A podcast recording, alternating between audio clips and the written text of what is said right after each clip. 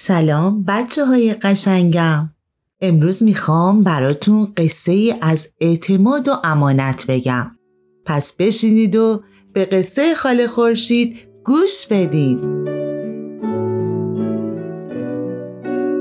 روزی روزگاری در سرزمینی دور پیرمردی دانا و دوست داشتنی به نام حکیم حسن زندگی می‌کرد.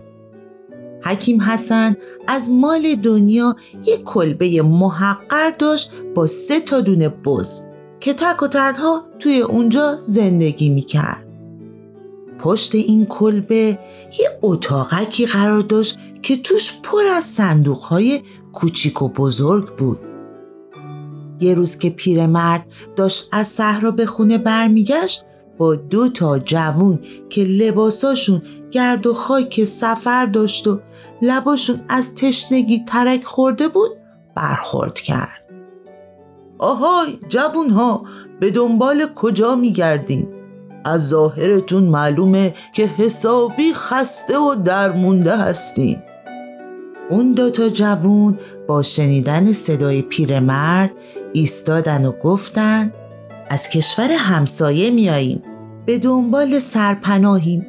هم خسته و هم خیلی گرسنه ایم دنبال من بیای من به شما سرپناه میدم. دست و بالم خالیه ولی تک نون خشکی تو بساتم پیدا میشه. دو تا جوون شب رو در کلبه گذروندن. ولی تا صبح خورجین هاشون رو توی بغلشون گرفتن و از ترس خواب به چشماشون نیومد. اونها شهرها رو پشت سر گذاشته بودن.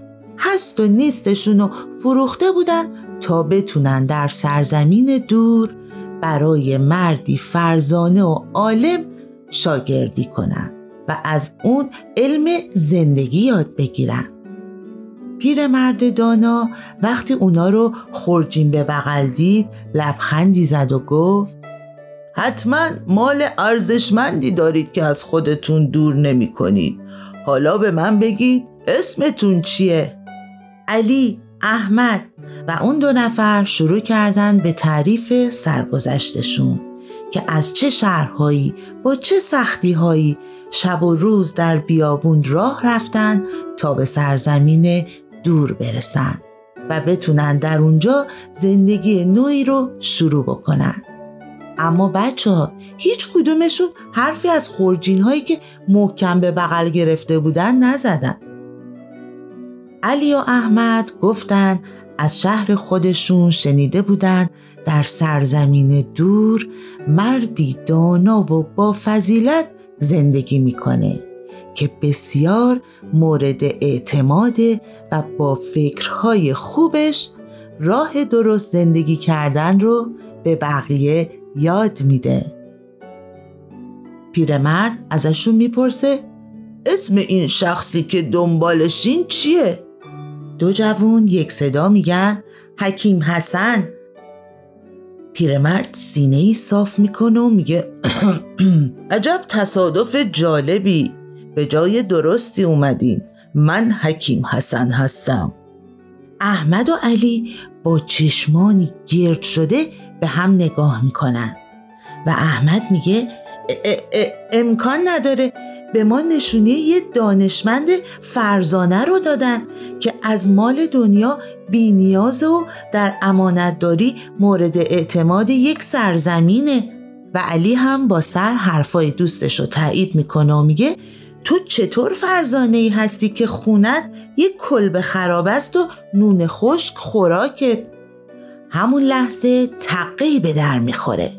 دو تا مرد که لباسهای فاخری پوشیده بودند و جواهرات گرون قیمتی به خودشون آویزون کرده بودند وارد شدند و بلند و با احترام به حکیم حسن سلام کردند.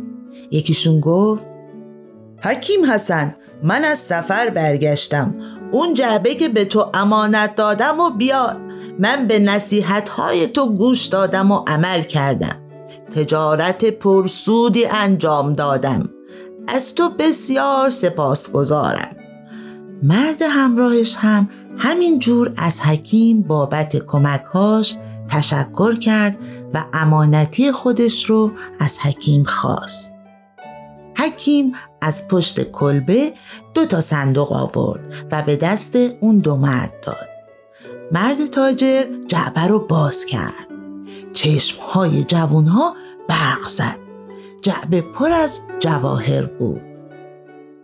مرد به حکیم گفت هرچه می‌خوای از تو صندوق بردار حکیم در جوابش میگه من نیازی به این جواهرات ندارم ولی در روستای نزدیک آبنبارش رو سیل برده باید آبنباری نو براشون بسازی. تاجر قبول می‌کنه و همراه صندوقش از کلبه خارج میشه. و همینطور مرد همراهش قبول می‌کنه که آسیاب اون روستا رو تعمیر کنه. جوانها بعد از شنیدن ماجرای دو تاجر خورجین ها رو رها می‌کنن و با خوشحالی مشغول مشورت با حکیم میشن آره بچه های من حکیم با اینکه زندگی محقری داشت ولی از مال دنیا بینیاز بود و به خاطر علم و صداقتش همه بهش اعتماد می‌کردند و امین مردم شده بود.